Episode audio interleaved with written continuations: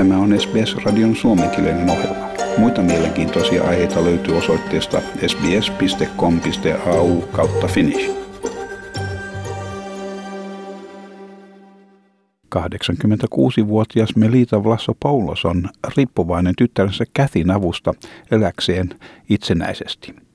He asuvat vierekkäin Melbournen pohjoispuolella sijaitsevassa lähiössä.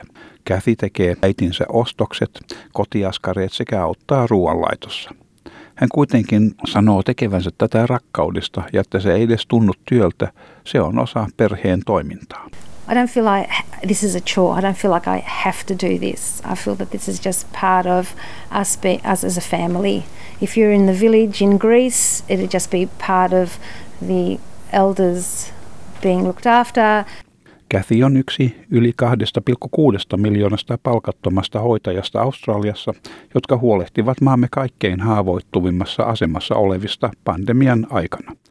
National Seniors Australia-järjestön toimitusjohtaja John McCallum sanoo näitä vapaaehtoistyöntekijöitä COVID-19-pandemian sankareiksi, jotka eivät ole saaneet heille kuuluvaa tunnustusta.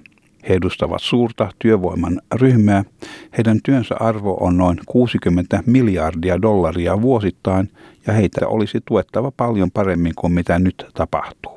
They're a massive workforce, probably around 60 billion dollars of you know uh, economic value provided each year by them, and we, we think that they really should be much better serviced and built into the system than they are.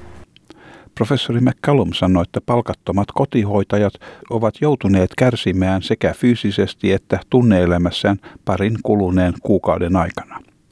Monet hoitajat ovat välttäneet ulkopuolista apua vähentääkseen koronavirustartunnan mahdollisuutta.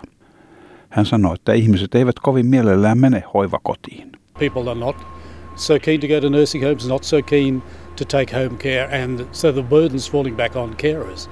And particularly when people can't travel as much and so on. So it's sort of lock up in your own home and, and get on with the job of caring. National Seniors Australia-järjestön suorittaman tutkimuksen mukaan 22 prosenttia yli 50-vuotiaista henkilöistä toimivat joko keski- tai korkean tason hoitajina. Työskennellen keskimäärin 26 tuntia viikossa hoitajan roolissaan. National Seniors-järjestön mukaan COVID-19-epidemian levitessä palkattomien hoitajien lukumäärä on kasvanut – Jotkin heistä huolehtivat vapaaehtoisesti ikääntyneistä perheenjäsenistään heidän kotonaan mieluummin kuin että hoitoa tarvitsevat siirrettäisiin hoivakotiin, joista monessa eri puolilla Australiaa sijaitsevassa laitoksessa on puhjennut koronavirusepidemia. Viime torstaina liittovaltion hallitus muutti hoivakotien sääntöjä helpottaakseen kotihoitoa.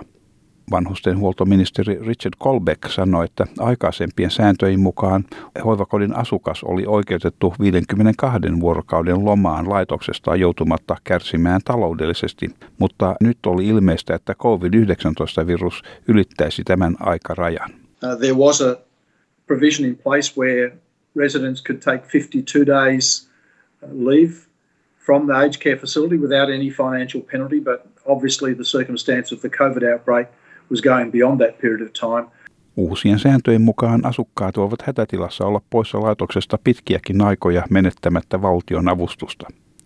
Senaattori Kolbeck sanoi, että noin 500 oli siirretty pois hoivakodeista pandemian aikana – hän sanoi, että saamme olla onnellisia siitä, että vain noin yksi prosentti vanhusten hoitolaitoksista on joutunut kokemaan COVID-19-viruksen puhkeamisen. We've been very fortunate that only about 1% of our aged care facilities have seen an outbreak of COVID-19 and most of those have been small and they've been able to be managed uh, to, to clearance of COVID from the facility quite quickly.